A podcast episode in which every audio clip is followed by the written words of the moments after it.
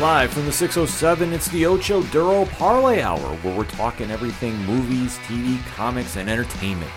Join in the conversation on social media with the hashtag ODPH, because here we go.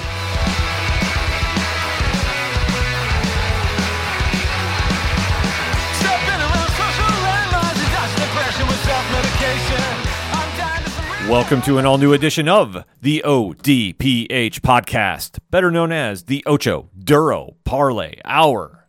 What is happening, everybody? Thank you so much for joining us this week. My name is Ken M. Joining me in studio, as always, you know him. He's the co host. His name is Padawan J. The better to see you with, Ken. The skies have cleared. Yes, it is a rare sight here in upstate New York, but we actually have sunshine right now. I know. And after the past week from the Canadian wildfires, it is weird seeing the sky and summer looking like normal. Yes, uh, and if you live in the Northeast, highly recommend uh, change your air filters. Yes. on everything. Even if you had it done, change them again. Yes, yes, indeed.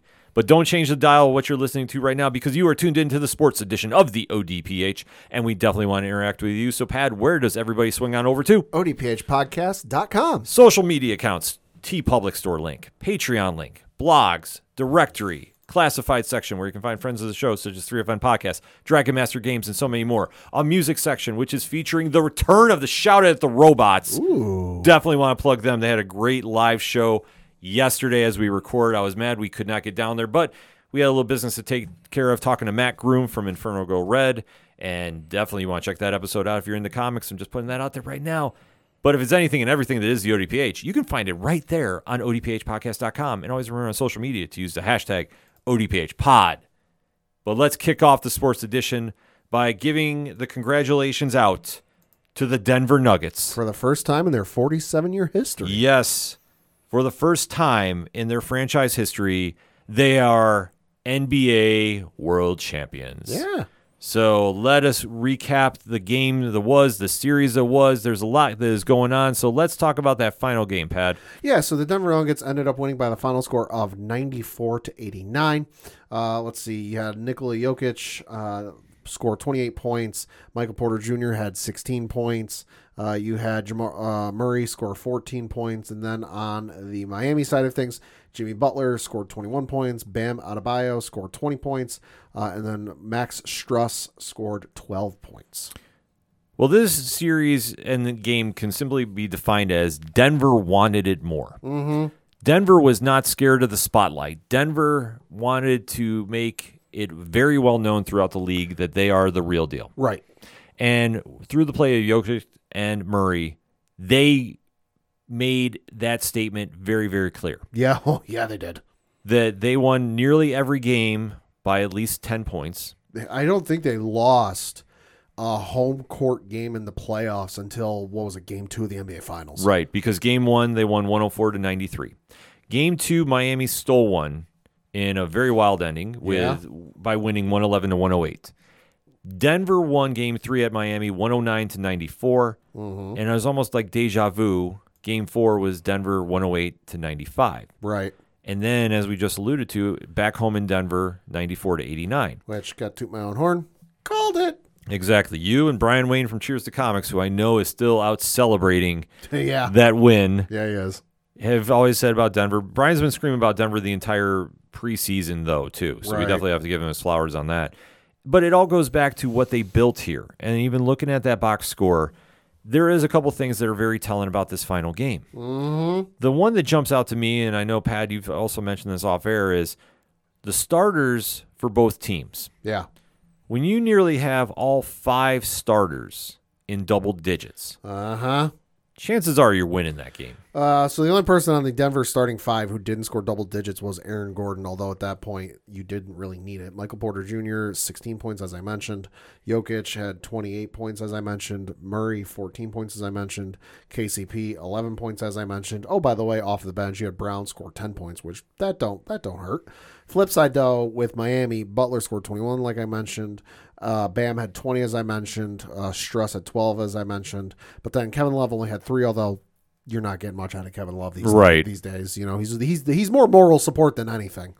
You know, and then you had uh, Vincent only score six points. So eh, you exactly. If you're going to match up against teams such as Denver, who was well rested, was a buzzsaw through the playoffs, Yeah.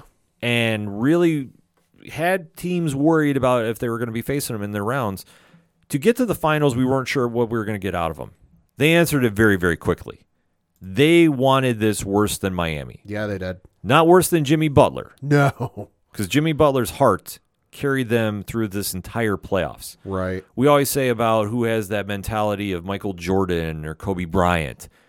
The only answer is Jimmy Butler in this current NBA stage, Right. and you can't say otherwise. He wanted it worse than anybody. I'll say Jimmy won. Let's not forget Jimmy Butler won Eastern Conference Finals MVP, and and he accepted that award. But then when it came time to hoist, you know, the trophy for for them winning the Eastern Conference, I forget which teammate he told. He told one of his teammates though, you know, I want to hold the next one. Yeah. So he passed up holding the Eastern Conference tro- trophy for the Larry O'Brien trophy. And that's just how he's been throughout his entire career. Yeah. But especially in this playoff series where they had to win to stay in because they were they lost the first playoff game. they went on the longest road possible to get to these NBA finals. Like like you mentioned, you know they they played their first playing game in the playing tournament, lost. So then they went to the the next round of the playing tournament, which was a win or go home. You know, won that game, so they moved on to the first round of the NBA finals, where oh, c- you know.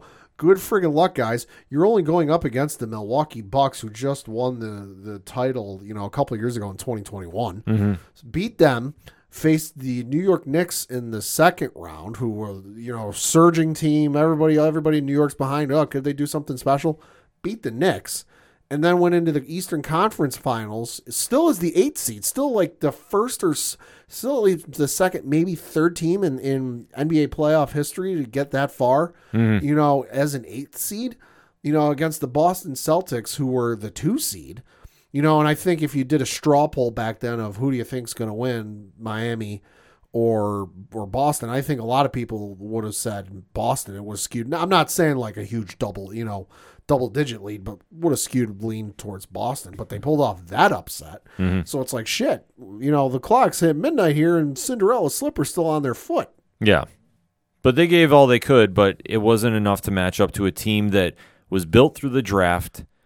The organization stood by, even with all the injuries they had. Jamal Yeah, Murray had one yeah. of the worst ACL injuries I've known. Yeah, that's and, what I've heard. And came back and played at such an elite level Mm-hmm. that when you have a team that is trusted by management that much, chances are you're going to do very well, especially in this day and age of the sports where you're here today, gone today. Right. And there's been many examples of disposable contracts, and we'll just put it mildly, where people don't last too long for teams and you can't build that chemistry.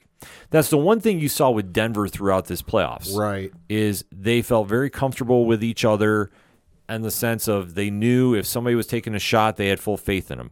Because I know at one point there was a question about Jokic passing off to Jamal Murray Right. and not getting the final shot. Right. And you saw he, I believe, to paraphrase in the press conference, he's like, "I know he knows what he's doing. I wasn't worried at all, and it didn't bother me." Right. And that goes to show about how much faith this team had in each other. And when they got on the floor, they wanted to make sure that there was no question that they are an elite team in this NBA franchise. Right. Or, you know, league. Like I say, this franchise has always been kind of thought as an afterthought. Right, and they've flown under the radar the last couple of years. I mean, because you've got the the Steph Curry and the Golden State Warriors narrative, you've got the LeBron James and the Los Angeles Lakers narrative, you know, you've got you know the Milwaukee Bucks and and Giannis narrative, you know, the Boston Celtics and, and their narrative, you know, and, and all the other little, you know, the Phoenix Suns, you know, this year. So they've been able to fly under the radar the last couple of years because, you know, sure you've got Jokic and sure you've got Murray, but like they're not huge megastars like some of those other players, like a Steph Curry, Right. LeBron James. Like Jokic is a star, but in terms of like you know savvy, worldwide known, he's not yet. He is going to be with with this title win. But i- it's been that kind of benefit for them that they've been able to fly under the radar, which not going to be the case going forward. No, I definitely won't because I think now you're going to see a lot of teams in the league try copying them. Right. And the other thing, too, is once that schedule comes out for this n- upcoming season, every team, every game they're on the road, that home team's going to have that date circled on their calendar. They're like, hey, defending champs are coming in, coming into town. We got to step up. Well, they're going to be the benchmark because they gave the blueprint of how to do this. I mean, if you think about their road to get to the finals, Which I have pulled up.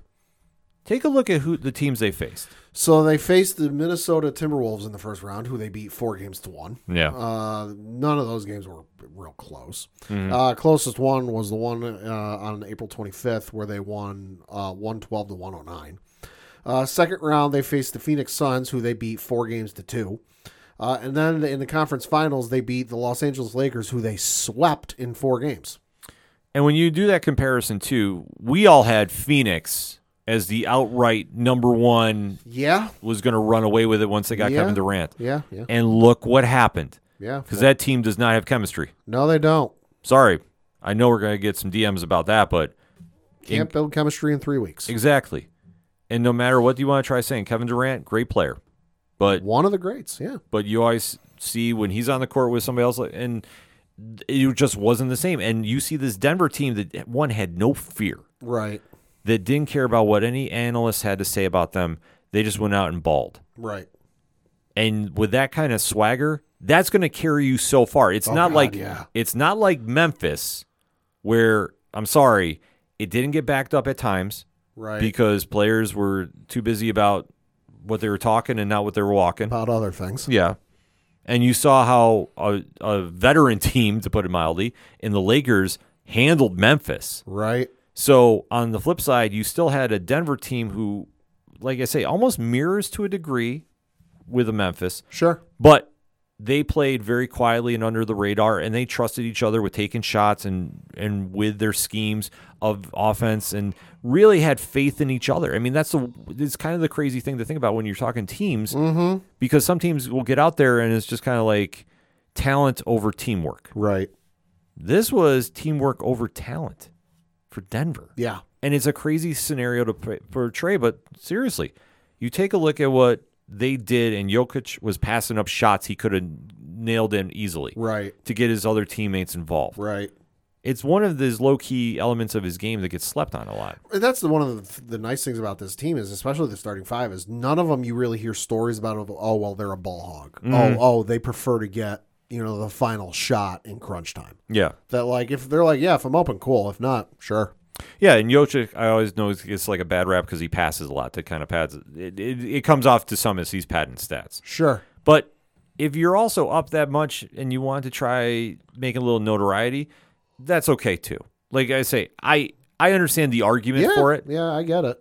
but it's it's also in this day and age too. Like he's just a different cat. I think he I think he understands kind of like what his role is and that he's a two time, you know, NBA MVP. Mm-hmm. That he's going to draw a lot of looks. Yeah. that he he understands okay i'm going to if i do this i'm going to draw a double team which means inevitably someone's going to be open Yeah. i got to find that open man Mm-hmm.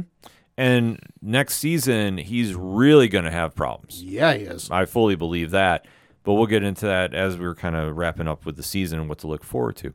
Because the one thing another point I should say yeah that the series definitely showed was Miami played with a lot of grit, yeah but grit only got them so far. jimmy butler is that dude but he can't do it by himself Right.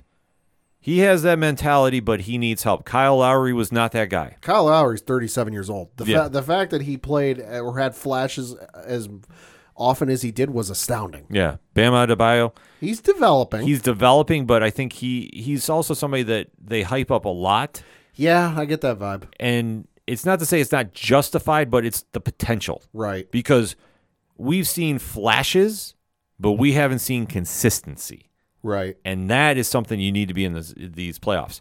Tyler Hero was hurt. right Definitely have to factor that into. yeah Miami definitely came in banged up, but it shows off how great Jimmy Butler is. yeah I know we don't throw him in the same category as a Giannis, as a Kevin Durant, Steph Curry. should be though He makes a great argument, but the thing is, during the regular season, we don't see this. But he just needs to get in the playoffs, and he flips that switch. It's almost like in hockey too, where you have a goalie that does okay throughout the year, sure sure but they get in the playoffs and they just get in a zone. And all of a sudden, they're carrying their teams Right. to the finals. right So it's almost like in the same vein with Jimmy Butler. But it shows like he definitely needs some help if he's going to compete. He needs somebody. He, he definitely needs somebody. He needs somebody that's going to put up 20 a game. I'm not saying he needs like another two guys or you need another like, you know, three superstars, but like get him somebody down there that like, you know, that can draw off some of the attention that's on him and that you can trust because I'm sorry, nothing against Kevin Love. He's more moral support than anything these Yeah, at this stage, yeah. you know, and Udonis Haslam, God bless his soul, you know, for as great as he's been over these years, you know, playing in, in NBA Finals in three different decades. Mm-hmm. You know, he he's not going to be there anymore, and and Kyle Lowry, his best days are behind him. So there go three guys off of that starting off that off that bench and that, those starters on that roster that you can- you can count on. You know, Bam, sure, but you know he hasn't shown me yet that I can depend on him for to draw some of the looks off Kyle Low or not Kyle Lowry, uh, Jimmy Butler. But you know, I'm looking at some of the other ones. You, you got Vincent and you got Max Struss. Like, sorry, they're not putting any fear into me. You know, so I'm not saying you got to go get you know a Russell Westbrook and then a uh, another or like you got to get like a James Harden and a Dame Lillard to go along with Jimmy Butler. You need somebody though, you know, because I think the days of you know the the super teams and the in the three, four, five all stars on the team are going to phase out. I think the ones we see around will be there until they phase out. But I think going and I think you're starting to see this with the Boston, with you know the Milwaukee and and with Denver that you're seeing these. Okay, you got one, maybe two superstars, and then a bunch of great role players around them. Yeah, and that goes back to arguably the greatest era of basketball, in my opinion. That's the 90s. Right. Like, you always had a superstar on one team. Sure. And they didn't want to team up with everybody. Sure. They wanted to work with the team they had, made everybody on their team better. Sure. and that's what carried them through. Sure. The Bulls were just an anomaly unto themselves. Oh yeah. but that also shows off how great Jordan was right. and then how he made Pippen into a great player. Right. And even Dennis Rodman and you understood his role on the team. Right. So like I say, when you had that three-headed monster Right. going through the finals, yeah, there's no question why they had to, that success and every team has been trying to copy it since. Right. But and even now when we went through the super team era, Right. because like you touched upon, I, I think that's dead in the water. I think if anybody, so. if anybody's still questioning if it works, take a look at Brooklyn this past year. Yeah. That's why I say you'll see Golden State will stick around. You know, we'll see what happens with Draymond. Draymond's a free agent in the offseason.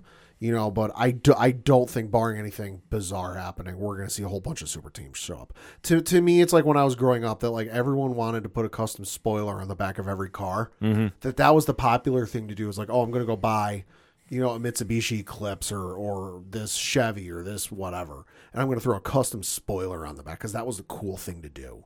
You know, it's been the cool thing to do in the NBA for the last ten years, fifteen years, Uh, Fifteen, it feels like. 15 it feels like to go oh we got to get three four megastars put them together and that's going to help us automatically win the championship because we have all the talent and none of our opponents do like it had its time it had its place it's it's in the rearview mirror now and we're ba- we're in this new phase or maybe it's an old phase that's come back into style again Well, it's a question that we're going to see this off season because the super team era, for what it was, just is fading out. Yeah. and you don't have the era of Paul Pierce, Ray Allen, Yeah. Kevin Garnett, right you know, like those days where they worked and worked successfully for many, many years, right you know, all coming into factor as well. And then you think about seeing it most recently again with Brooklyn and how quickly that dis- dissolved. And now Right. that franchise is, you know, in a lot of dire straits, to put it mildly yeah you have to take a look at how Denver did this in winning the finals. And that's why I say you're going to see a lot of teams trying to copy that style going into the offseason right because Miami, they know what they need. They're, they need some shooting help. Yeah, they do. they need somebody that's going to drop 20 a game yeah to help Jimmy Butler because Yeah. right now on that roster, they don't got that guy. nope He's not there. no Denver is going to go into this offseason obviously questioning eh, can they make a run back because the one thing about pro athletes is once you get a taste of victory, Mm-hmm. are you still hungry for more? right And a lot of times we don't see that hunger back the following year. We, m- we you see it out of certain teams though.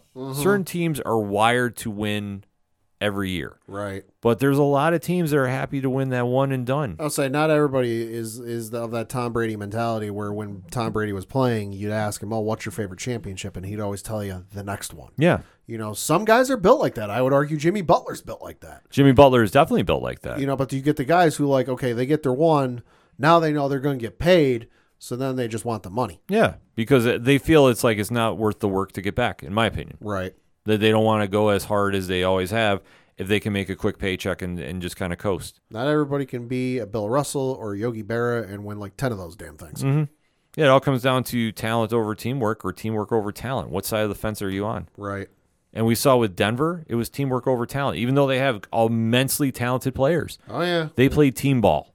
Yeah. and this is what carried them through that they went in as the proverbial underdog for pop culture the sports au- the sports world did not think that they were going to do this at the beginning of the season No. they carried that chip on their back through the entire year Yeah, they did. and even after winning they still kept it classy jokic shaking everybody's hand on miami which i which you don't see in sports Right. No, not a lot. not a lot No. but he is somebody that his aura has kind of really spread throughout this team and gave them an identity Right. and the question is going to be for next season is can they carry it through and what are other teams going to do to adapt to this? Well, for what it's worth, I'm looking at their offseason free agents. They don't have a lot of free agents. Uh, they've got eight of them. Uh, they got Bruce Brown Jr., who has a player option, though, so he probably won't leave anywhere. Uh, Ishmael Smith, who is an unrestricted free agent. He's got an early bird. Jeff Green, DeAndre Jordan, Thomas Bryant, Reggie Jackson, Colin Gillespie, and Jack White. Yeah. So nobody like huge and major, like, oh, shit, they're going to lose Jamal Murray. Yeah. Like there's there's a couple of names, but it's they're they're gonna retain most of their guys. They're going to keep their core for the most part, but Yeah. it just depends on how bad do they want it.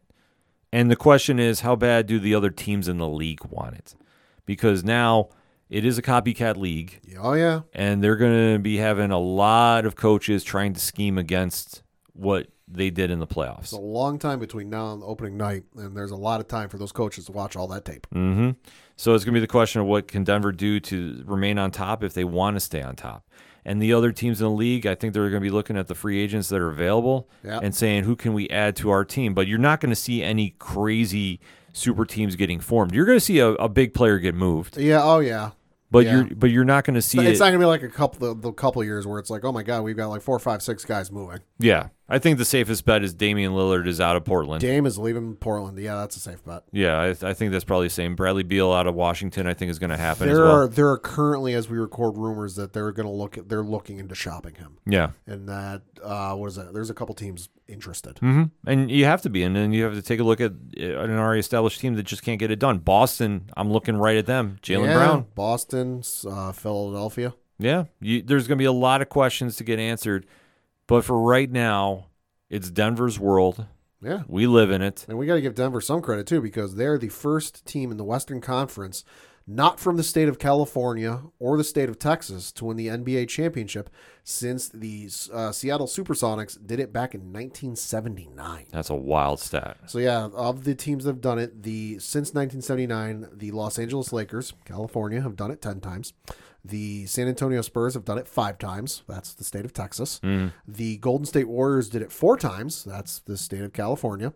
The Houston Rockets did it twice. That is the state of Texas, and the Dallas Mavericks did it once. That is the state of Texas. That's an insane thing to think it's about. kind of crazy. It definitely is. But this is going to be something that we might be seeing a changing of the guard, so to speak. Yeah. and we're all going to have to s- wait to see how everything shakes up going into the offseason and obviously with the trade rumors getting a lot of time now because after the parade is done for Denver Yeah. there's going to be a lot of news coming out. Oh yeah, there is. There's going to be one subject that we haven't talked about a lot and I think that For a certain person down in Memphis. yeah, that we just have to wait to see what's going to happen there. We already gave our opinions of an idea what's going to happen and I Yeah. think I think there's a lot of smoke to that fire Yeah. unfortunately. But Yeah. as we said, we, we've covered that in the past. But for right now, we just need to focus on the news at hand, and that is It's Jokic world, and we just live in it. exactly. So that being said, hit us up on that hashtag, hashtag ODPHPod. The NBA Finals are done. Denver is champions. What is your thoughts? And what is your thoughts about teams in the offseason? Who do you think is going to be the key player to add to your team to get them to the championship next season? Let's talk about it, shall we?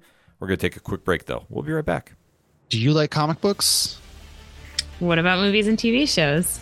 Well, we may be the show for you. We're Hops Geek News, a weekly podcast that discusses comics, movies, and TV shows while featuring a beer of the week. Every week, we chat about what we messed up on the week before, and then we dive into what we're reading and watching, as well as some news. We then wrap it up with a geek themed topic of the week.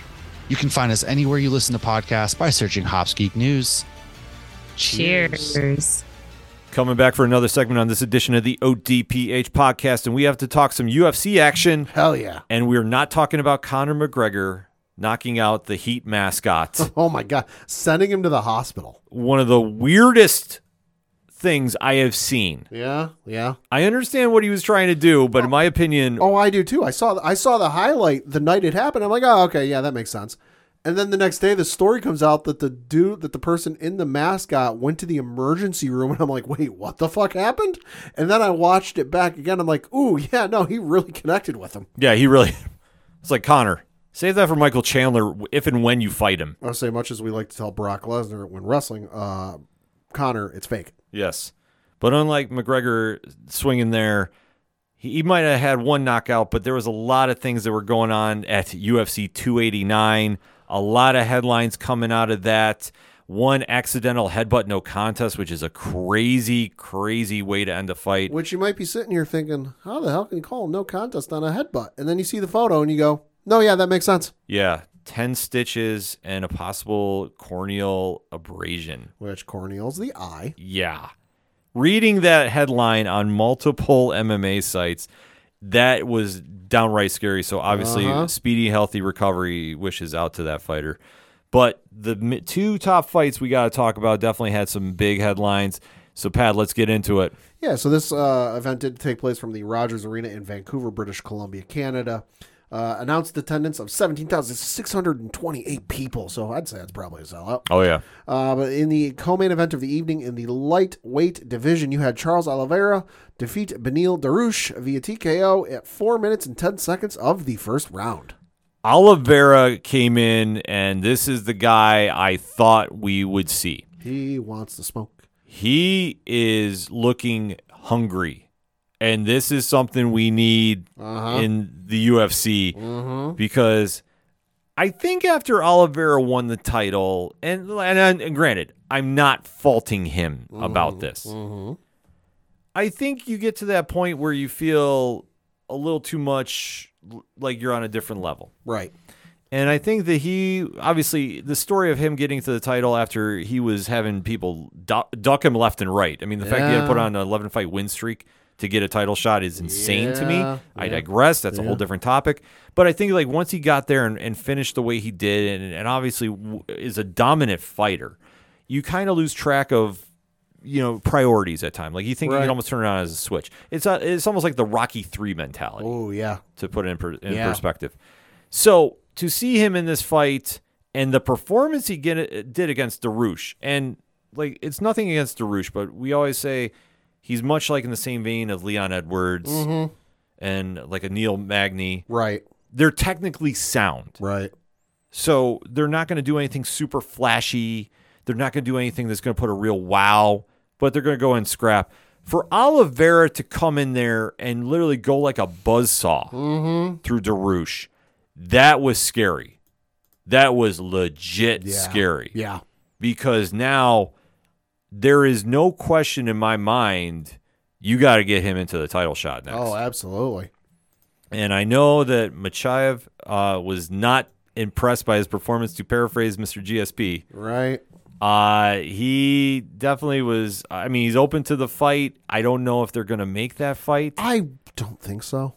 I, I mean, well, where do you go from here then? I don't know. I, I just I don't know. Just something is it's not screaming like oh we need to see this because you know Oliver did lose to uh, Machayev via arm triangle choke submission in October of last year. You know, and that was in the second round. So it's not like it was a late freak thing that like oh my gosh I can't believe Machayev pulled it off. It was fairly early. Like second round is it, in a, in a however many round fight it was it's Five round. five round fight. That's that's early. It's early, but you know the question was in that fight. In my eyes, Oliveira just psyched himself out, and he didn't look right. Because I'm sorry, if you take him to the ground, Right. Like he's comfortable Oh, sure. fighting off his back. Oh, sure. I mean, he he's a legend for Dude's got 21 submission wins. yeah.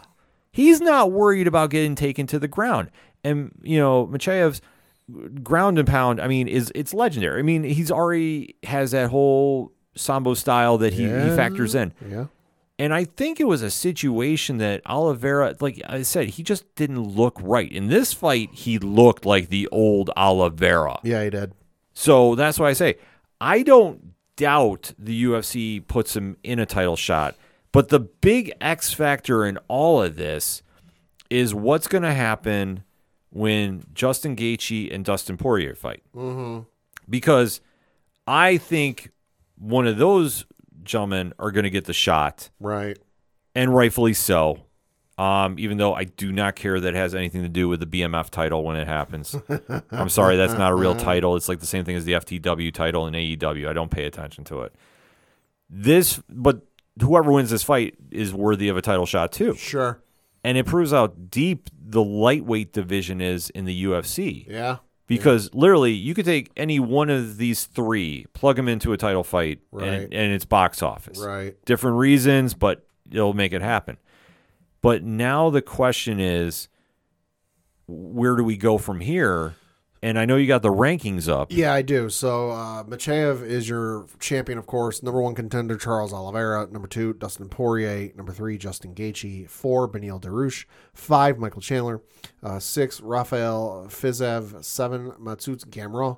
Uh, eight, Arman uh, Surukin. Nine, Rafael Dos Anjos. And number 10, Jalen Turner. So here's what I'm thinking. Ultimately, this is going to come down to okay, Dana could present Oliveira fighting Macheyev to Macheyev, it's going to come down to what Macheyev wants. And it sounds like right now, unless the dollar amount's right, he's not going to give a fuck. And he's going to say no. So what I think you could do is you got Poirier Gaethje coming up. Whoever wins that, fight Oliveira. And then the winner of that takes on Macheyev. Because at that point, the top three guys have all faced each other, e- essentially.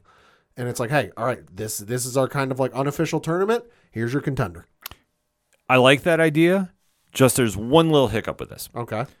So we do know Poirier and Gaethje are scheduled to fight July 27th, Sure. pending medical suspensions. Right. Because I'm sorry, this one's gonna have violence. So Yeah. so somebody's getting the suspension. There ain't a lot of laying prey with this one. Right. Whoever wins this is not going to be ready to go roughly till when? October? October, November. Yeah. so they're so they're looking at extensive time off. Is Macheyev going to wait around?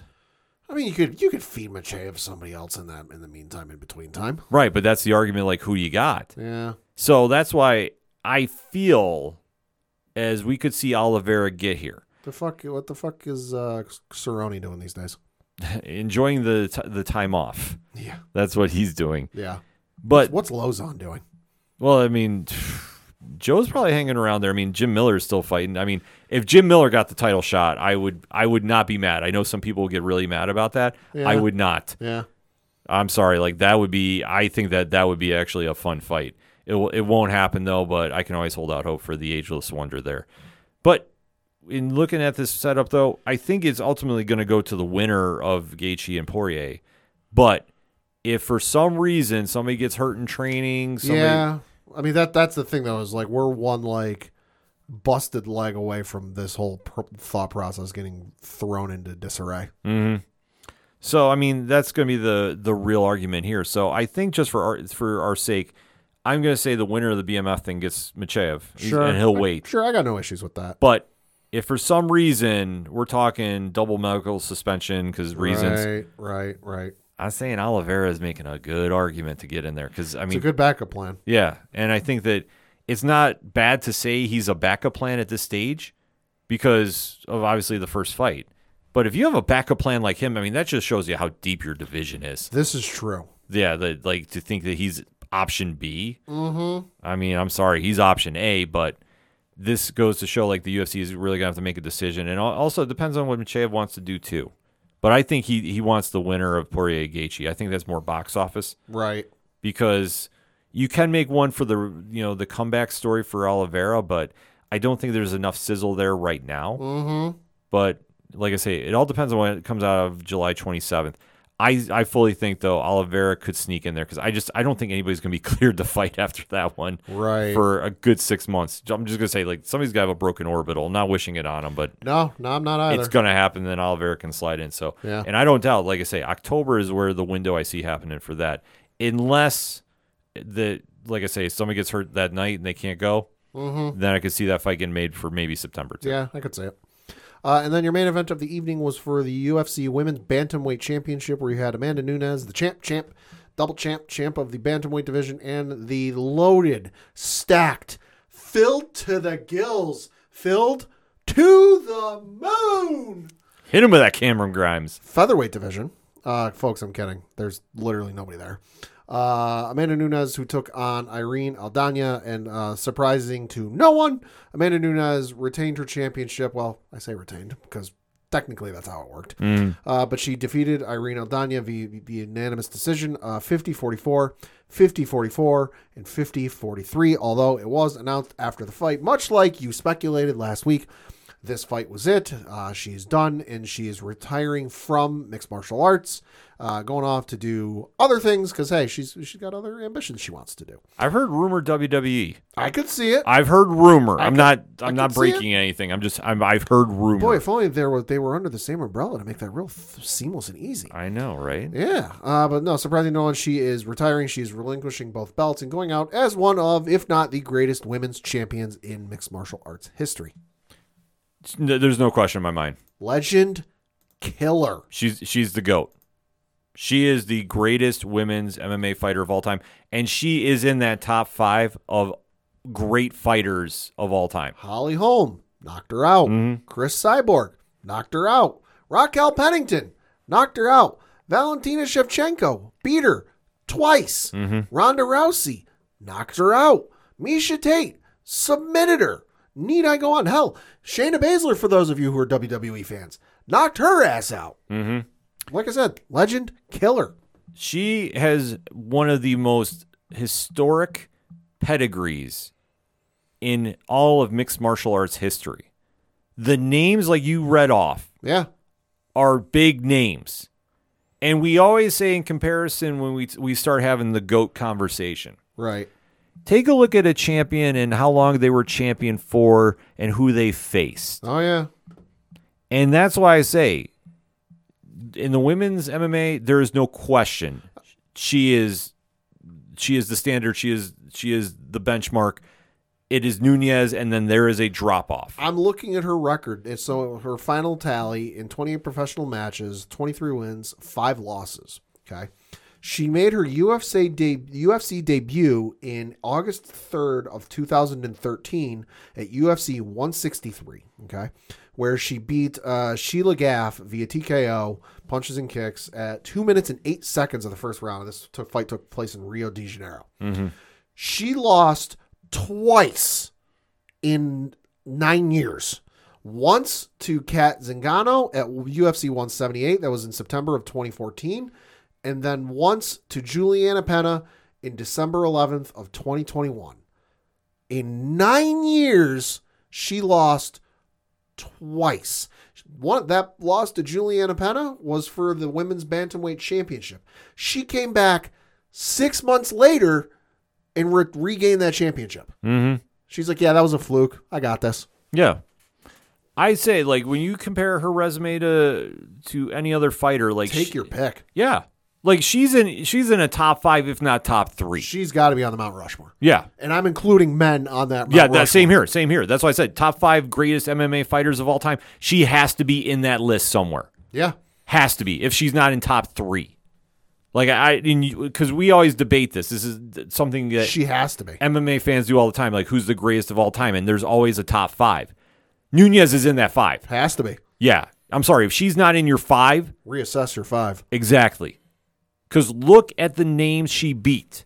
And then whoever is in your, because it, it, it varies. That's why I say, like, I'm. Oh, I, sure, Cause, sure. Because we all could name a completely different list between you, me, Rich from 3FN, Yeah, and uh, obviously everybody. Common Man. Common Man, Vinci Atoli, like, Dog. I mean, anybody that has ever been on this show to talk MMA, Mike from Multiverse of Badness, we all have a top five Yeah. that are different. Yeah.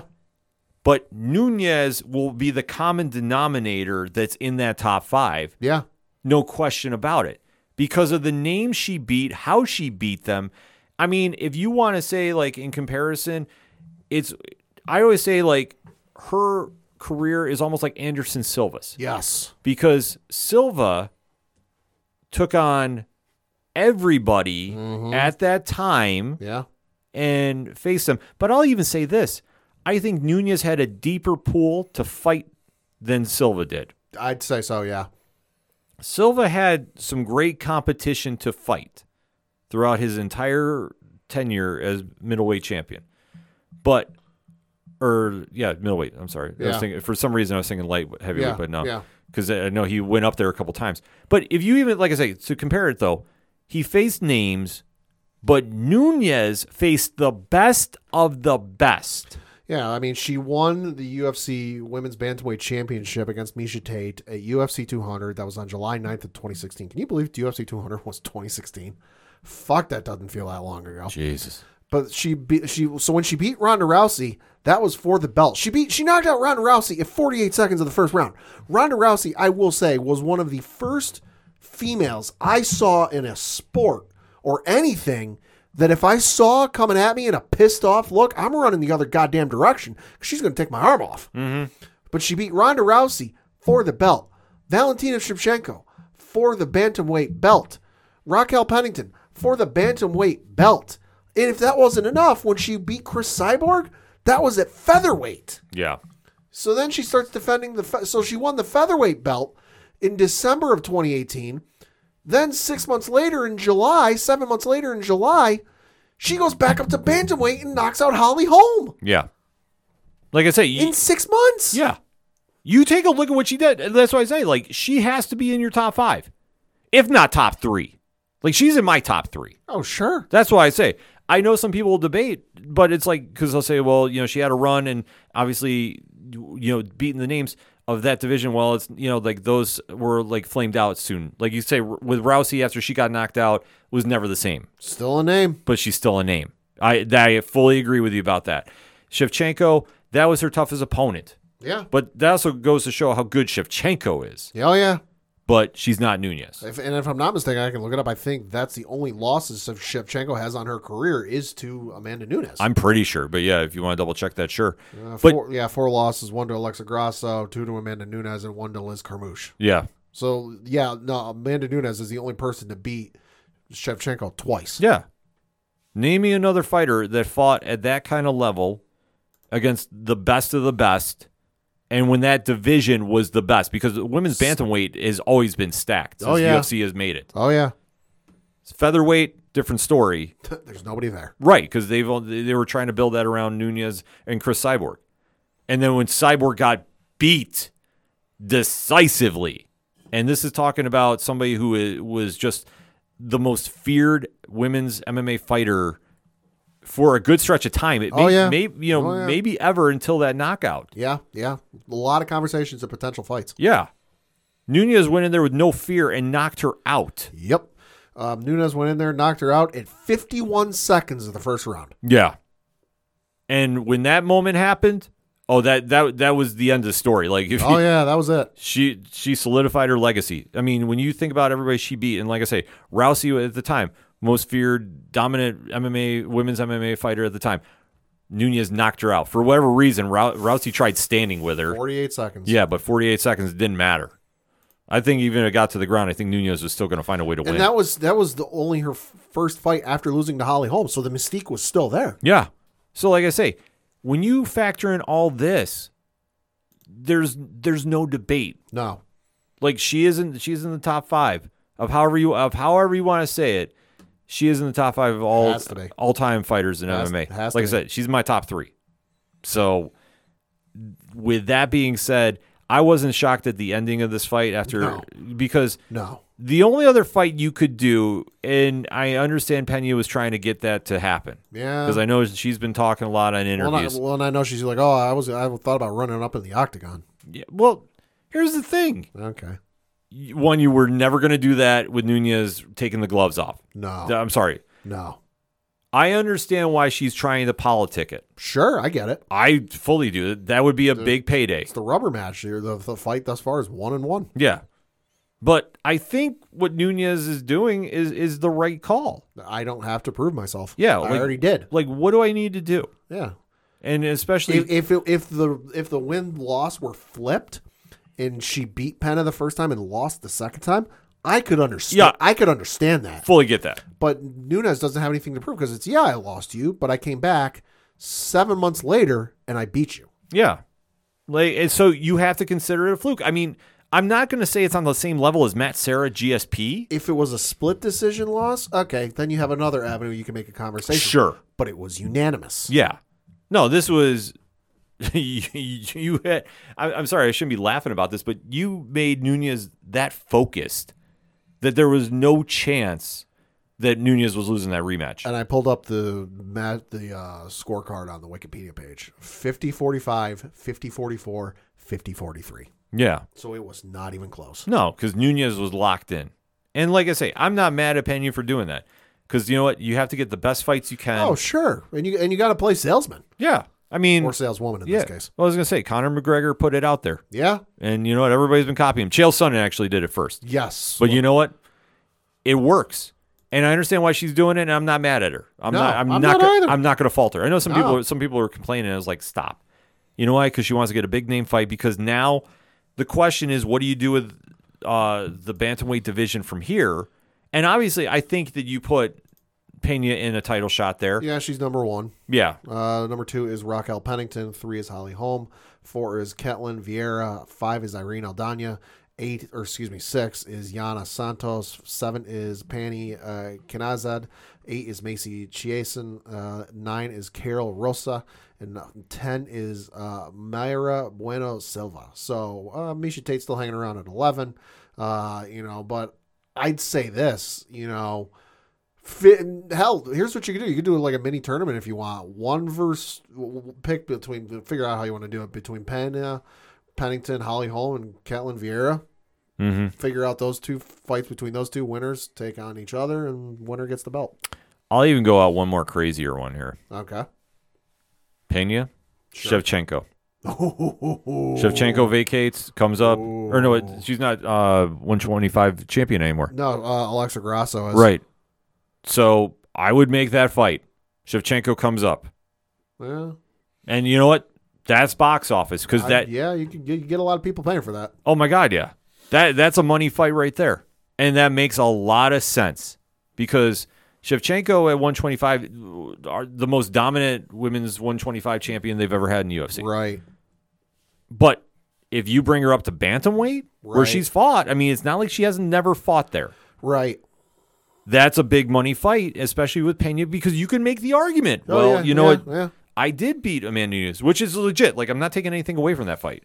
Like I don't think it was a fluke. I just think it was just it's one of those nights that Pena did everything right and Nunez did not do everything right. Right. I mean, which I mean, I guess you could say is a fluke, but I always say I, the Matt Sarah fight is a fluke. Yeah. I don't feel that same way about Nunez Pena. So that said, I'm saying that's the fight I would make. But I like your tournament idea too. I love to see Sure. tournaments happen in Sure. UFC, in MMA. They don't do them enough. So yeah, that would be great to do. But I don't know. I mean, that's going to be the problem they're going to have to figure out. And especially they have a very, very up and coming flyweight division too. I could see somebody making the jump up from there Right. like I say, there's a lot of moving parts that are happening Yeah. here. Yeah, there are. So it's going to be exciting to watch. But for Nunez, retirement, and I believe this is done. I don't see her coming back. This is not going to be like a Henry Cejudo. Unle- uh, the only way I can see it happening is is if it's like a UFC 300 type of deal, and they offer a huge percentage or whatever the buy rate is. Oh, I'm sure. Like, but if you wanted to do that, yeah, I, I could see. I could definitely see that happening I'll too. say to quote Ted DiBiase, the Million Dollar Man, everybody's got a price. Oh, I'm sure. And I'm sure that if if Nunez wanted to do that, she could. But it's like at this stage in her career, She doesn't need it.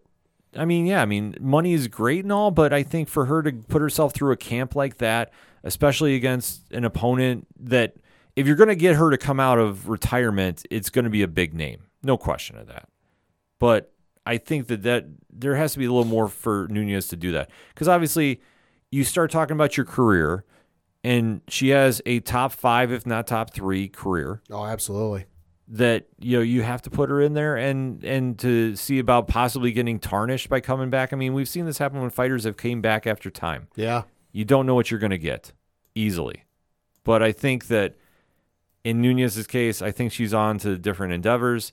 I mean, you might see her pop in at events, you know, obviously coming through to watch the sport, but I don't think she's going to be active as much. I think that sh- whatever she does in her next endeavors is going to be great. If she does come to the WWE, I think there's a lot of interesting things Oh yeah. that could happen there. Oh yeah. But it all depends on what she wants to do now. But she goes down as the greatest women's MMA fighter of all time.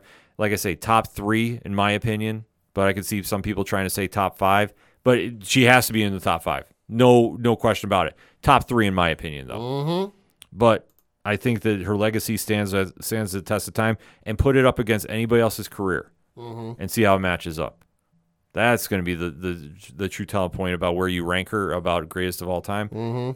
But I'm telling you what, Nunez has left such a such a huge impression on that division and the sport. It's going to be tough for anybody to have that kind of you know success after. The gloves are large to fill. Exactly. But man, amazing night of fights for UFC 289. Two big headlines coming out of the two big main events. Hit us up on that hashtag, hashtag ODPHPod. What is your thoughts moving forward for the UFC with the bantamweight division? Uh, who's going to be the one to step up to take the title now that Nunez is gone? What fight do you want to see happen there? And then for the men's l- lightweight division, what do you do now? Oliveira is back. Where do you slot him in the title contention? Or do you wait to see how the winner of the BMF title uh, steps in there? Hit us up, let us know. We're going to take a quick break. We'll be right back. Hey all, I'm Frank.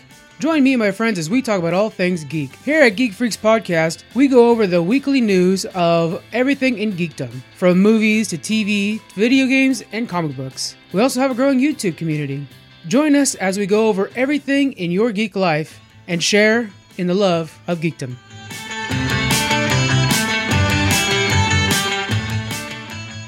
Coming back for another segment on this edition of the ODPH podcast, and it's time to talk a little pro wrestling. Hell yeah.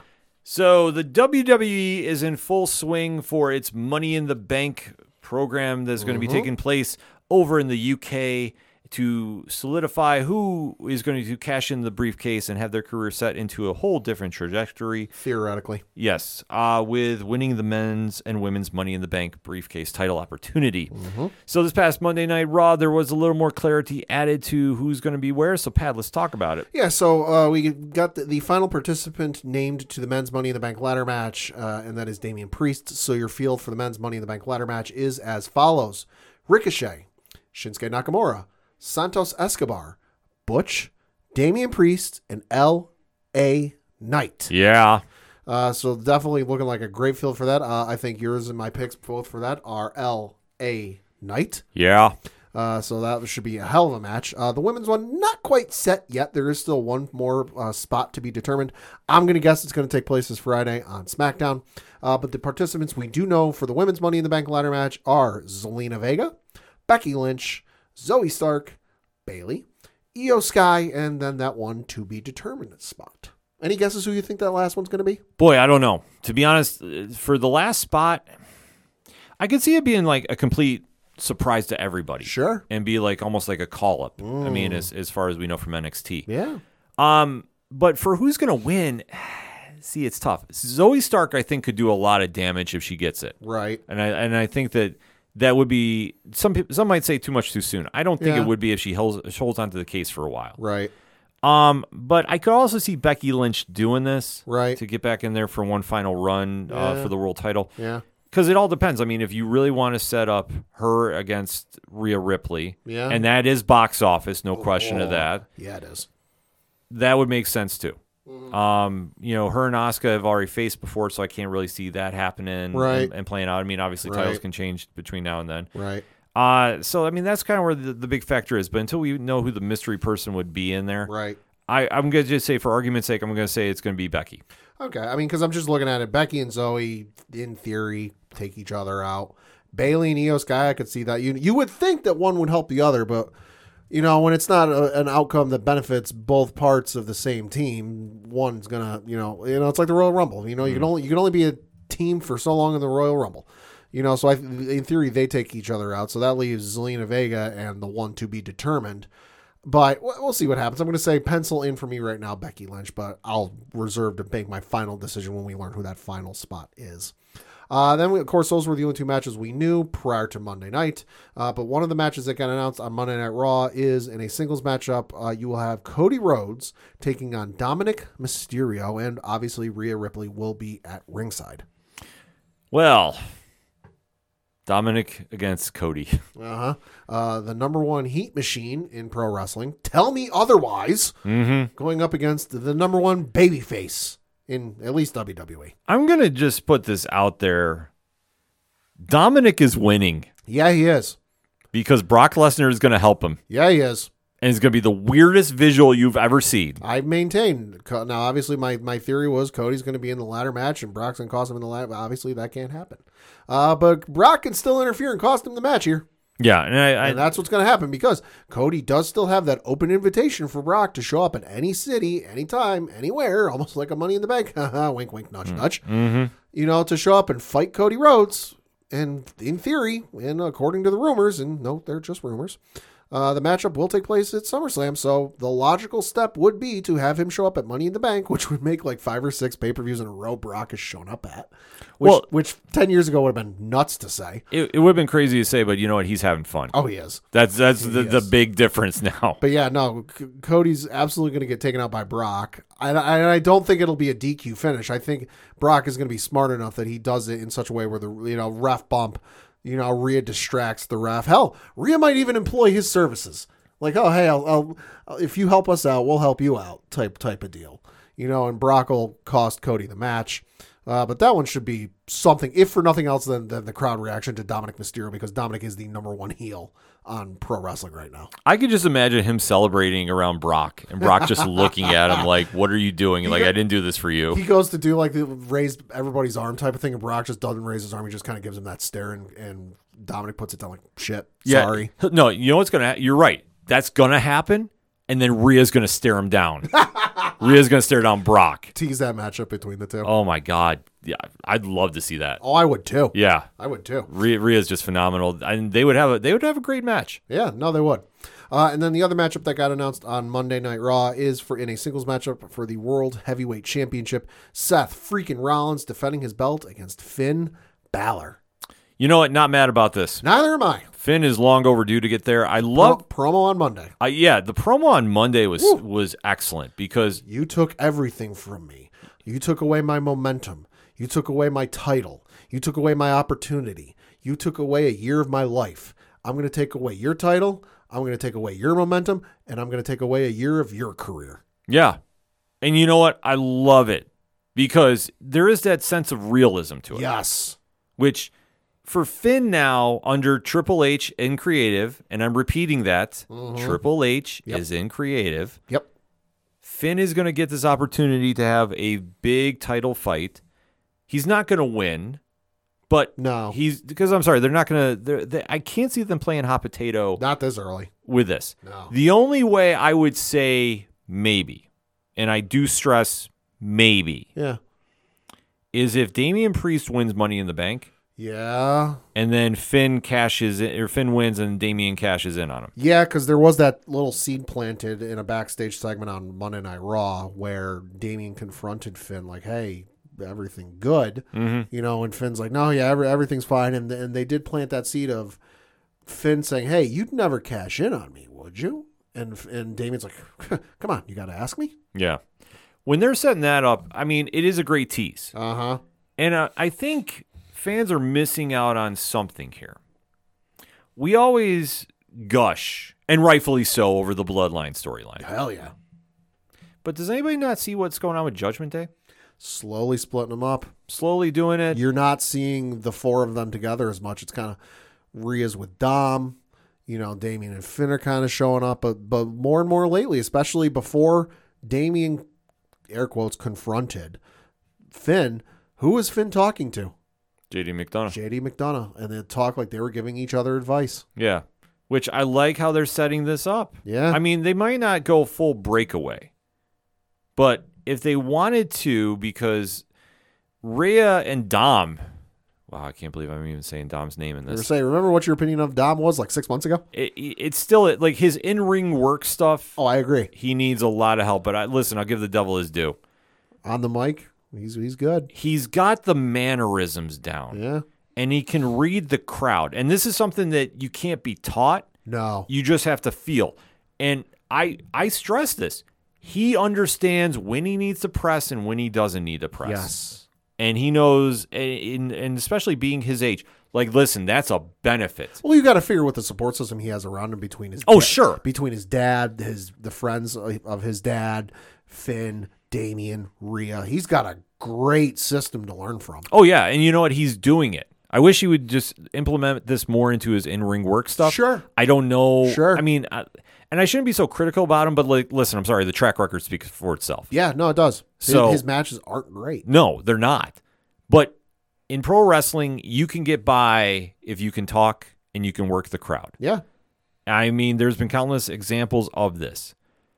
Dom gets it, and especially at his age, like I'm that's the thing that impresses me the most. Because yeah, he's getting heat from the crowd, but he's leaning into it. 26 years old. Yeah. He just turned 26, Yeah. mind you. Like how crazy is that? And especially if, if you even think about it, like Ray has n- arguably never been a heel No. his entire career. Oh. No, and, and Dominic did not develop this character or, you know, hone his skills on the indies. Yeah. He came into WWE on the main roster. Yeah. And I- and like I say, it, it's it's been a gift and a curse depending on how you want to look at it. Yeah. But I think now, like you touched upon, he's got a great support system around him to learn from. Between his dad, friends of his dad's, and then just the people he knows. Yeah. It's insane. And you can definitely tell he's been putting in work because of just eh, he's picking this up. And like I say, it's natural. yeah. And it's just like where he's going to be in, in another year. Like I still think he he needs a ton of in ring work. Like there's no question Oh, about yeah. it. Yeah, yeah, yeah. But if he's progressing enough, like he can put on a decent match. Mhm. Like I say, Not going to be five stars, but No. it'll, it'll be good. It'll be good. But the one thing you need is, and I know what Bully Ray has said this, Vince McMahon has said this, I believe, or I think it, was, it came from Bully Ray, is because he got it from Vince. Everybody doesn't remember a match; they just remember the finish. Right. And if you can leave the crowd with an impression, Yeah. like I said, Dom's going to be all right. And but like I say, it could lead to like how him and Ray have been a breakout star. The same can almost be said for Damian Priest because I think they're gearing him up for a face yeah. turn. Yeah. And I think this is where you slide in JD McDonough. So you can still have that fringe group, but you don't need them necessarily together. But I think that they they have big plans for Finn. Mm-hmm. And I think coming out of this, and like I say, I don't see him winning the title. But But he'll come out looking good. oh, he'll come out looking great. This is gonna be a five star match. Like this is, not, I can't see unless an injury happens, and I'm not wishing that in any circumstance. No. God, no. But I- Please, no. Yeah, but I but I think that would be the only reason this would not be a five star possible match of the year candidate. Mm-hmm. Dead serious. But the only th- way I'm going to say is there's a chance Finn wins if Priest somehow gets the briefcase. Right. I can't see them doing it over LA Night though. Let's say it'll be interesting to see which version of Finn shows up uh, at Money in the Bank because I know Seth teased, and you can read into it a couple different ways, but he talked about the version of Finn. He goes, which version of Finn is going to show up to face me? Is it going to be the one? And he didn't get specific. He left it deliberately vague. He said, is it going to be the one, it- you know, that I've seen these last couple of months? Or is it going to be the one that beat me at SummerSlam? Which, what version of Finn beat him at SummerSlam? The demon. Uh huh. No, you know what's going to happen. He's teasing the demon. oh, he's teasing the demon because he's going to play him. He's, Uh, Rollins is going to come out in demon paint. Don't even think he Ah. he's would gonna- not do he's this. Gonna borrow the fiend mask. oh, he'll d- he'll do something. He'll like he'll he'll come in some weird body paint. Seth, master of mind games, case in point, came out to the Shield E entrance oh my against Roman. god yeah exactly like you there's no way he's not going to do he that is a visionary. he's not going to do like i say there's no way he's going to get around this Oh yeah, he's gonna do something. yeah but money in the bank i mean we do get some more clarity for this Yeah. i mean the rest of monday night raw was kind of Eh, so so, so so not bad, not great. bloodline storyline still getting better Featuring it weekly on Monday Night Raw. Yeah. so you cannot miss it. no, nor should you Uh, should note this week Roman returning to Friday Night SmackDown. yeah Yeah. big box office there Oh yeah. because obviously It's a big week in pro wrestling too, Yes, it is. because I know we we don't talk about a certain other for, federation, but we we do have to say they are debuting a new show on Yes, they Saturday are. on Saturday night. Yes, they are. AEW Collision. Yep. So Saturday night, TBS, 8 p.m. Mm-hmm. Uh, I mean, We'll see. we'll see how this goes. I mean, in all honesty, I don't know exactly how this is all going to fare out because if you haven't been following AEW and everything going on with this, Collision has got a lot of things going on with it. Uh, including pushing the lines of copyright law Yeah. with, with the logo design. I mean, there's there's a lot in our opinion about that. Yeah. you can't tell me otherwise. Yes. And being on TNT, I apologize. I thought this was on TBS. Oh, okay. so you're going to see CM Punk return. Yep. We do know about that. Yep. And how this is all going to shape up, it, like hon- honestly, it's anybody's guess. To be honest with you, It's either going to be good or a shit show. Yeah. I, I feel like there's no in between. Oh, Oh, and, it's going to depend on who you ask. exactly. I mean, that's going to be the biggest problem that you have going on here. But with Roman coming back on Friday, I mean, that's that's no real shock. I know some No. fans were trying to say, "Oh, it's because you know collisions happening." No. WWE's E not worried about collision, no, they're not. and I know Roman is defending a belt at a house show Yeah, he is. on Saturday night. Yeah, he is. that's not done on purpose by any means to interfere with collision. Just putting this out there for a lot of Yeah, our yeah, internet really. fans that I would listen. say th- if WWE's not concerned about uh, a, a TV show on Saturdays at eight o'clock, because what have they been doing lately on Saturdays at eight o'clock? Their own pay per views. yeah, they're So like, you're going to sit here and tell me, oh, they had the foresight to move their pay per views to Saturday at eight o'clock because they knew AEW. Stop. exactly. I like, I'm, I'm not hearing this. Crack a window. I, yeah, exactly. So I will say this: if you're planning on watching AEW Collision, and Sure. I and I'm planning on watching because I want to see what's going to happen. You know my opinion. Yeah, I know you're not watching. I, I let's I'm just going to watch the reaction. exactly. That's the only reason I want to check this out and see what's going to unfold. And I'm not trying to discourage anyone from watching. If you are on the fence about watching, hey, give it a shot. Why not? You never know. Well, I'm just going to say if you're a wrestling fan and you're on social media Saturday night, you're not going to escape it because something is going to happen. Yeah. Yeah. And it's all going to happen in the beginning of the show because I'm already going to tell you how this is going to play out. It's, it's going to work out the same way. CM Punk is walking out. Yeah. He's going to cut a promo. Yep. We're going to find out the temp in the room from him. Does he come out with muffins? Because it's in Chicago. Maybe. 20% chance. Okay. But then again, if anybody hears this from AEW, hi, uh, that might get amped up after the show. We're just So gonna- he should he should come out in a Target uniform. Oh, that'd be amazing. But we'll have to kind of wait and see how this plays out. But obviously, whatever he's going to do, fans are going to be talking about. Mhm. Love him or hate him, love AEW or hate AEW. It's Yeah. it's it's going to be a talk of it. Yeah. But it's something that if you're a pro wrestling fan, you're going to check out. If you want more in depth coverage of this, obviously we'll be talking about this on 607 TWS next week. So you make sure Uh-huh. to drop that follow and subscribe for that. And then maybe we'll I'll mention that in one shots next week if it's anything noteworthy. All right. We'll say that. Yeah. But if they really want to compete with WWE, they got to fix a lot on their show first. Yes. So Yes. I will say this we've got a lot to look forward to with WWE, and that's why we talk about it a lot here on the show. AEW, I'm hoping, pulls out some something out of their hat and really makes a great show. Hey, they got a big pay per view coming up this Sunday, and they've announced two matches. Yes. So uh, the ball is in their court. So hopefully they can make some uh, chicken salad happen really, really quick, if you get my drift. Yeah. But in the meantime, we've got WWE to talk about here on the ODPH. So that's why we want you to hit us up on that hashtag, hashtag ODPH pod. What is your thoughts going into Money in the Bank? Are you excited for the card? Are you not? And if you're excited about AEW, I will talk to you about this. And uh, if you even want more pro wrestling conversation, 607 TWS on your favorite podcast provider, definitely hit us up. Let us know. But we're going to take a quick break. We'll be right back. Hey guys, it's Alan Dunford here from Top Hat Studios, co writer and co creator of Pocus Hocus and Grandma Chainsaw, and you guys are listening to the ODPH podcast. Gotta be down to the punch. Cause they can't bring me down if I'm already under the ground. Coming back for the final segment on this edition of the ODPH podcast. Pad, what you got? Got a couple things to talk about. First of which, obviously, is the local minute and looking at the the Binghamton Rumble Ponies uh, stats and such from this past week. Uh, they were on the road playing the Reading Fighting Phils. Of course, that is the Double A affiliate of the Philadelphia Phillies. Uh, so they had a game on Tuesday where they won by the final score of ten to eight. Uh, they were supposed to play a game on Wednesday last week, but much like everybody else in the Northeast, uh, air quality was not ideal. Yeah. So that game got postponed and moved to Saturday. Uh, their game on Thursday they won by the final score of ten to eight. Friday they lost by a final score of two to one. Uh, and then the doubleheader on Saturday, they won both games. Game one, they won by four to one, and then game two, they won eight to five. And then they came back on Sunday and won by a final score of eight to six. So all in all, good week for them. Uh, looking ahead to this week, they uh, they have going on. They're uh, at home playing the Portland Sea Dogs. Uh, they lost their game on Tuesday by the final score of nine to one. Supposed to have played a game tonight as we record, however, because of some rain showers moving through the area, that game was postponed, and a makeup date has been announced for June fifteenth. So that would be tomorrow on Thursday. Uh, so Thursday they uh, are playing two games. Game one is supposed to start at five o'clock Eastern. Game two will be played probably forty-five minutes after the end of game one. Uh, and then on Saturday, Friday, excuse me, they're uh, s- playing the Portland Sea Dogs again. Uh, start time of 7:05. Saturday start time of 6:07 p.m. because it is 6:07 Saturdays.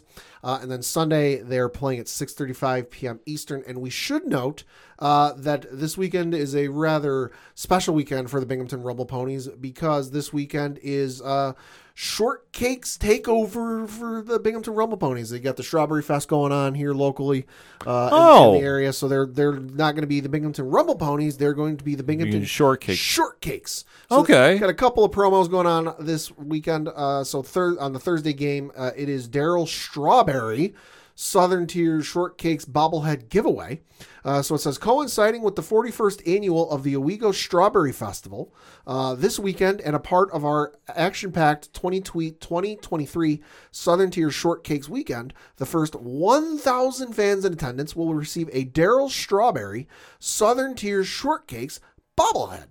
Uh, make sure to get yours so that you can have the straw man sign yours at the game tomorrow evening when he will be making a special appearance at Morabito Stadium. Oh, cool. So that is the uh, promo going on for Friday. It is there is it will be a special appearance by uh, New York Yankees and New York Mets legend Daryl Strawberry. Uh, so he'll be doing a VIP meet and greet. Packages are available. Uh, so you can bring that bobblehead or some other piece of memorabilia. You can get it signed by Daryl Strawberry. Uh, and then the game on Saturday also will be uh, they will have strawberry shortcakes themed jerseys all weekend. Uh, and then so the other promo they've got going on Saturday is the first 1,000 fans in attendance will receive a Southern Tier Shortcakes RED t-shirt courtesy of Lockheed Martin. RED is stands for Remember Everyone Deployed and was created to remind people of our deployed heroes overseas and show them that we are thinking of them. Red Night encourages people to wear red as an act of support for deployed troops. Uh, so that'll be uh, something to check out. And then on the game on Sunday, of course, that is, of course, Father's Day. Uh, so they will have a special celebration for all the fathers in attendance on the game on Sunday. Uh, plus, it is Senior Stroll Sunday, so it says put on your cross trainers, gather some friends, and come out and get your steps in. Come and walk in the warm up track when the gates open until 30 minutes before the start of the game. Uh, so that is presented by the Home Instead Senior Senior Care. Uh, so definitely some awesome stuff going on this weekend uh, at uh, Morabito Stadium for the Binghamton Rumble Ponies. Eh, You know, minor league baseball always has like the coolest promotions. Like Yeah. they're so quirky. Yeah. But they're fun though. I mean, Yeah. and, and that's the big thing about going to a baseball game. Yeah. You know, it's it's something it's an experience. Yes. And I will say Rumble Ponies always do a great job when we get down there, so bingrp.com. Yes. Uh, and then switching over to some uh, more baseball news, this time at the major league level. Uh, there is a report out uh, that the next Field of Dreams game, which is not taking place this year, and why that is, I'll get to in a minute. Uh, but the next Field of Dream games is go- going to be between the San Francisco Giants and the St. Louis Cardinals. Uh, so the arti- Okay. article on E ESPN.com reads, quote, the oldest professional baseball park in the country will host the San Francisco Giants and the St. Louis Cardinals in the 2024 Field of Dreams game. The San Francisco Chronicle reported Tuesday. Rick Wood Field in Birmingham, Alabama, which opened in 1910, will be the site of the annual game, according to the report. Major League Baseball has not made any comment about the game as of Tuesday. Quote, I would love wearing throwbacks. That would be really cool. Giants first baseman Lamonte Wade Jr. told the Chronicle. It'll definitely give you the full effect of the game. I hope it is us who wears the jerseys for sure. That would be something to remember forever. Close quote. Hall of Famer Willie Mays, a Giants legend in New York and San Francisco, played at Rick Wood Field when he was in the Negro Leagues as a member of the Birmingham Black Barons. The first two Field of Dreams games were played in Dy- Dyersville, Iowa, on the site of the popular movie with the same name. Complete with the cornfield beyond the outfield, the Chicago White Sox and New York Yankees played in the inaugural game in 2021, and the Chicago Cubs faced the Cincinnati Reds last year. Both games were on the second Thursday of August of each year. The Iowa site is currently under construction, and no game is slated for this season. Rick Woodfield has also served as a location for such films such as Cobb in 1994, Soul of the Game 1996, and 42 in 2013. It is one of two Negro League ballparks still standing, along with Hinch Life Stadium in Patterson, New Jersey. Rick Woodfield is the home field for Miles College, a historically black college, and University in Fairfield, Fairfield, Alabama.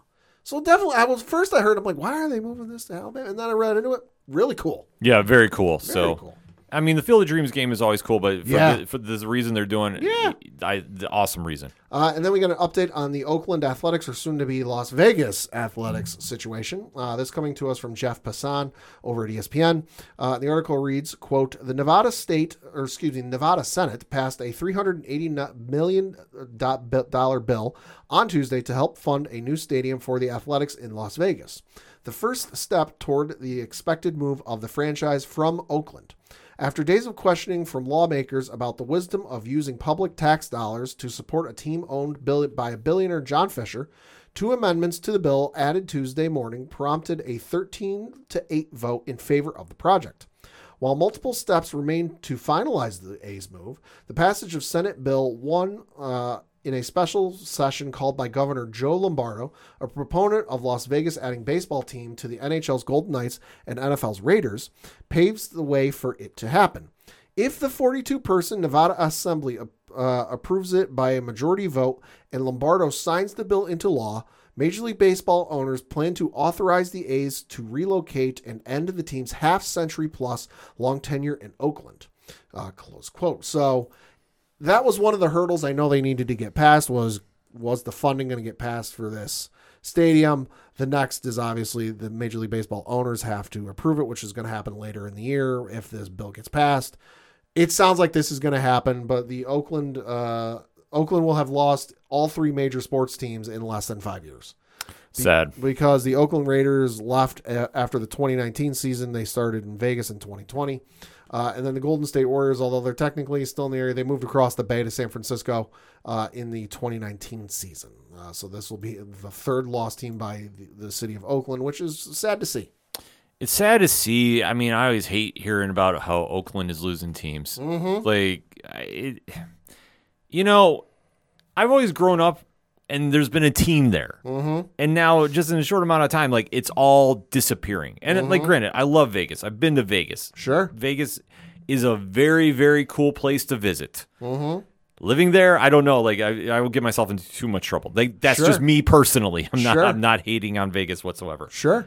But just hearing about like how Oakland's losing the franchise, like it's tough because especially when you're you're a city is represented by their teams a lot. Mm-hmm. So when you lose that identity, and especially how they've lost their team, like it's it's tough. Yeah.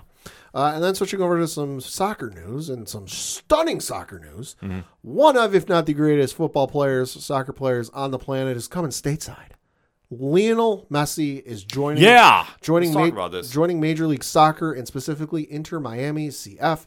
Uh, so, reading from an article on ESPN.com, it reads, "quote Lionel Messi will make a stunning move to Major League Soccer side uh, Inter Miami CF after his departure from Paris Saint Germain." Uh, the Argentine superstar announced Wednesday. Uh, this being Wednesday last week. Messi made the announcement about his next club in an interview with Spanish publications Mundo uh, Deportivo and Sport. MLS later confirmed the proposed deal on social media. The 2022 World Cup winner was linked with a return to former club Barcelona, as well as a possible move to Saudi Arabian club Al Hilal, but ultimately decided to join co owner David Beckham's Inter Miami in MLS. Quote, I have made the decision that I am going to Miami. I still don't have it agreed upon 100%, and a few things are needed, but, well, we decided to continue my path there, Messi said. After winning the World Cup and not being able to return to Barcelona, it was my turn to go to the League of the United States to live foot to live football in another way and to enjoy the day-to-day more. Obviously, with the same responsibility and desire to play well and do things well as always, but in a calmer way. Close quote. Sources confirmed to E ESPN's Jeff Carlisle that terms include an option for part ownership of Inter Miami, but it would not be subsidized by the league as it was for Beckham in 2007. When Beckham moved to the LA Galaxy, he was given the option to purchase an MLS team for a discounted price of $25 million. E ESPN also confirmed that a cut of revenue from new subscribers to Apple TV's MLS Season Pass streaming service was part of negotiations. Any agreement involving Messi and Adidas would strictly be between the player and the company and wouldn't directly involve MLS. Quote, we are pleased that Lionel Messi has stated he intends to join Inter Miami and Mi- Major League Soccer this summer, MLS said in a written statement. Although work remains to finalize a formal agreement, we look forward to welcoming one of the greatest soccer players of all time uh, to our league. Close quote. After Ma- Messi and Inter Miami made uh, their announcements, Barcelona wished the Argentina star the best luck in his new professional phase and said an offer was presented to Messi before Messi made the decision to move to MLS. Quote, Jorge Messi, the player's father and representative, informed club president Juan uh, Laporta uh, of the player's decision to join Inter Miami despite having been presented with a proposal from Barca. In consideration of both the desire of both FC Barcelona and Lionel Messi for him to come once again wear uh, blue and gara, Barca said in a statement. Uh, close quote. So, and I know the the Saudi Arabia thing was wild because reportedly he got an offer of like 1.6 billion to, Yeah. go, to go play in Saudi Arabia. Turn that down. Is going to go play in the Major League Soccer down in Miami for how much? Not entirely sure. There's some numbers out there. Yeah. Which are all sorts of fucking wild. But you know who's making out real well in this? Fucking Inter Miami. Yeah. Uh, because they now have the most social media followers of any made, uh, of any pro sport team in North America.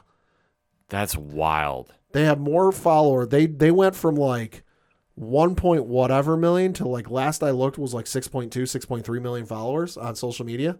So they have more than every NFL team, NHL, NBA, Major League Baseball, like you name it, they've got more. It's absolutely insane. And then to top it all off, uh, ticket prices for uh, Inter Miami games have gone up all- a thousand percent. Uh, so another article says, "Quote: Lionel Messi's announcement that he plans to take his talents to South Beach sent prices for Inter Miami tickets on the secondary market into the stratosphere on Wednesday as fans clamored for a chance to see the Argentine great play on U.S. soil." Ticket prices surged following reports early on Wednesday that he planned to join Major League Soccer, the Major League Soccer side, which he later confirmed.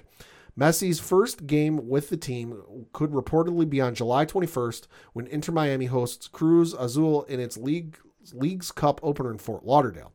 The lowest ticket for, per- lowest price for a ticket for that game on Tuesday was a mere $29.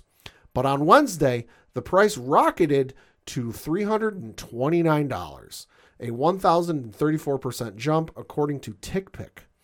On Vivid Seats, the average t- price for uh, of a ticket to the game with Cruz Azul rose 205% from to $122 on Sunday to $373 on Wednesday.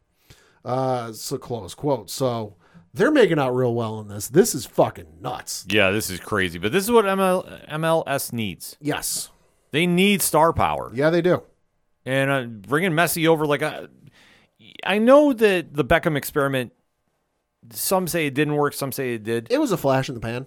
There was some excitement, but it kind of quickly fizzled. Right, but you need to do that in the U.S. Yes. like that's the big thing. Like you Yes. cannot sit there, and if you re- if you really really want to make a push Mm-hmm. to make this into a big sport like it is all over the world, yeah, you got to spend the cash and look at the. I mean, short term this is huge. yeah. Long term, I don't know, We'll see. but I don't blame them for doing this. No, I don't. I don't either. I mean, and and from what I've read, every game that Inter Miami is going to be traveling on the road for is sold out. yeah, Now, Who's going to be showing up to those games is kind of up for question because some people are obviously going to be selling those tickets on the secondary market and looking Oh, to make- sure, to make but- a fucking fortune. But remains to it regardless. The, every game is going to be sold out, and it's going to be absolutely fucking nuts to see. Yeah, I agree with you completely. Like, This is a smart move by them. I don't fault them one bit. And and all of those home games are going to rival like a Lakers home game in terms of star power that's going to be there. Yeah, I mean, if, if you're ever going to get this off the ground, this is the smart move to do. So, Yeah. and, and you know they got to cash in now. Like, Yeah, I don't know how they got their deals for streaming and all that jazz, but like now is the time to really start shopping that around. yeah. Well, the- uh, the, what I understand, I don't know how long the deal is, but they do have a streaming deal, a league pass deal with Apple TV. Yeah, then Apple should be really capitalized about this, and they should Oh, Apple's be gonna- blasting this everywhere. Apple's going to be salivating. yeah, I can't blame them on that. Well, let us end this talking some hockey. Sure. Because I, I will say this. There, there's one really big story, and, and it's a feel good one, I guess, if you will. And then there was something else that happened that we definitely have to mention. So we'll start with the quieter one first. Vegas, congratulations. You won the Stanley Cup. Fucking what was it like nine to three? Nine to three in the last game. Jesus Christ! Now, if you're new to the ODPH, well, first and foremost, thank you for checking us out and staying this long. We don't talk hockey unless it's involving the greatest franchise in all of NHL history. New York, New York Rangers. Exactly. So we haven't talked about hockey since the Rangers egregiously left the playoffs on their own doing, though. But that's a whole different ball They, of de- wax. they decided to leave. Yeah. But Vegas, who is literally the land of misfit toys, Yeah. in my opinion, Yeah. they're a franchise that just started a few years ago. The first year they were in the league, Five or six years ago. yeah, the first year they were in the league, they went to the Stanley Cup. Yes. And this was like literally like the movie Major League, so to speak. Like they had us, all these players come together, never played together before, and like capture lightning in a bottle. Yeah. Vegas has always contended since. So kudos to their front office for, Yeah. for keeping this together. And literally, they got to the finals against a Florida Panthers team that a year ago was the best team in the league, Yeah. statistically, Yeah. and had one of the hottest goalies in the league at the time in Bravoski, like carry them through. Like they upset the Boston Bruins Right. and like they really looked like they were going to be the team. Vegas gets in this pl- playoff series. No fucks given. Exactly. First game, Golden Knights 5, Panthers 2. Yeah. Second game, Golden Knights 7, Panthers 2. Third game, Panthers win in overtime Yeah. 3 to 2. So can't fault them there. yeah. Next game, Golden Knights 3 to 2. And then we get to game 5 in Vegas. Jesus goddamn Christ. 9 to 3. Uh, by the end of the first period, it was two to nothing Vegas. Mm-hmm. By the end of the second period, it was six to one. Yeah. Mark Stone hat trick. Yeah, like what is going on here and vegas i mean we don't like we say we don't talk about them a, a lot they do have a very solid team riley Yeah. smith Yeah. jonathan marshall salt and i mean stone is also somebody that came up through the ottawa system so we do know him locally here Yeah, yeah. and, a, and a few other players jack eichel too was, Yeah. I, I completely forgot he was out there yeah. this team wound up doing the impossible and pulling it off and vegas now has a winning franchise and i will say this i love seeing this happen for vegas Oh, Yeah. because i've been watching like their pregame celebrations and if like i say vegas is an amazing place i, like, I Yeah. recommend everyone should go there once in their life it's a nonstop party, and they really made this feel like a party and- Yeah. and, celebration. I Yeah. know uh, Steve Ico, I believe, is the DJ Yes, I yeah, believe so. he, he was he was doing a live thing out bef- before there, and like say you had that whole place people rocking. people were lining I saw the photo. People were lining up outside of the arena hours Mm-hmm. before game time in the hot Las Vegas weather. yeah, Like this ain't lining up in, you know, someplace cool or someplace like moderate in temperature. No, this is the fucking desert. yeah, yeah. Steve Ioki, yeah, he was getting everybody wound up, and like I say, you see the video footage of this, Oh yeah, it's nuts. and like people are just going crazy, and like this is what you need, especially for a town that let's face it, you've now been gifted two franchises, you're getting a third. yeah. You want to establish yourself as a winning sports town. Yeah. And it kind of, like I say, I love seeing this. I'm not hating on this one bit. Yeah. but it was just like nine to three. I couldn't believe it because we left. So, peek behind the curtain. We left the recording for uh, Matt Groom and, and Inferno Girl Red, and the score was two nothing. Yeah. and I'm like, oh, okay, sure, fine. I, you know, I got home, showered, had di- got my dinner together, and then I sat down and looked at the score, and it was six to one, and I went, "What the fuck happened?" Yeah. And then I did took care of some other stuff, and I turned. You know, I was watching the end of the Yankees Mets game because that was the wildest fucking game I've ever seen in my life. Mm-hmm. And I flip over to the hockey game, and it's not. And it, they fucking scored their ninth goal. I'm like, what the fuck is happening? Yeah. It's crazy to think, but this is what Vegas does. Yeah. Like they just turned it out at the right time. Florida just ran out of gas and I I don't fault them. Like they scrapped to get where they were. This is not something that they had a very easy path. Much like Miami Sure. in the NBA. But when you have a goalie that gets hot at the right time, it makes a lot of sense. Mm-hmm. And they carried him through. Like I said, the fact they got past Boston and how they did in one of the craziest finishes I've seen in a game Yeah, it's up there. you know, I kudos to them. But Vegas is just built different. And like I say, they pulled this off with like literally just a mesh of people, just uh, you know, a collage, if you will, Yeah, just of just names, just because Band of misfit toys. yeah, because you read them on, on paper and like there's only a certain few that jump out as like a superstar, but Right. there's you know, In theory, it shouldn't work, but they're winning a title. Yeah, it's just like it's all just like you know smushed together, and like sure enough, here here it goes, and yet they win. So congratulations to them. Yeah. I hope you enjoy the chip for one year, because we got the bigger story to talk about. Yeah, we do. Pad, we have a new head coach for the New York Rangers. Yeah. Peter Laviolette is coming to New York. Mm-hmm. Binghamton Rangers hockey legend Yes, Peter La- Laviolette. who has been well versed in coaching in the NHL for over 20 years. Uh, we know him from the Capitals, the Flyers. He played here locally. And yeah, he played here locally uh, when Binghamton had the AAA affiliate for the New York Rangers. So, uh, what's m- your reaction to this? Uh, hey, happy to see somebody we're at least familiar with. Uh, it seems like he's got a good coaching pedigree. Uh, you know, we'll see what happens. Short term, I think we're looking okay. Long term, Yeah, we'll see. uh, we'll see. Like, listen, I, I I like him as a coach, but sometimes it just doesn't work. They signed him to a three year deal, so I Yeah, think that's perfect that's for, fine, that's for what fine. we need. So, Yeah. I, I think so. Coaching And- can only get you so much. It's the pieces on the ice too. Yeah, which I I think he will shake up that offense like they need to, in the right ways. Because obviously this offseason we got a little little work to do, but him and Drury kind of cleaned house, the GM, and you know kind of see what we have. But like I say, I, I know with his, his track record in Philly, and I, I've already talked with Flyers fans. As soon as that announcement hit, my DMs blew up, uh, to put it mildly, and, and we all kind of had the same thing. Like short term, this is gonna be good. Long term, we'll, we'll wait and see. Dot dot dot. But listen, I don't care about short term because we have a short window to win, and next year we're getting that cup. I'm not hearing anything otherwise.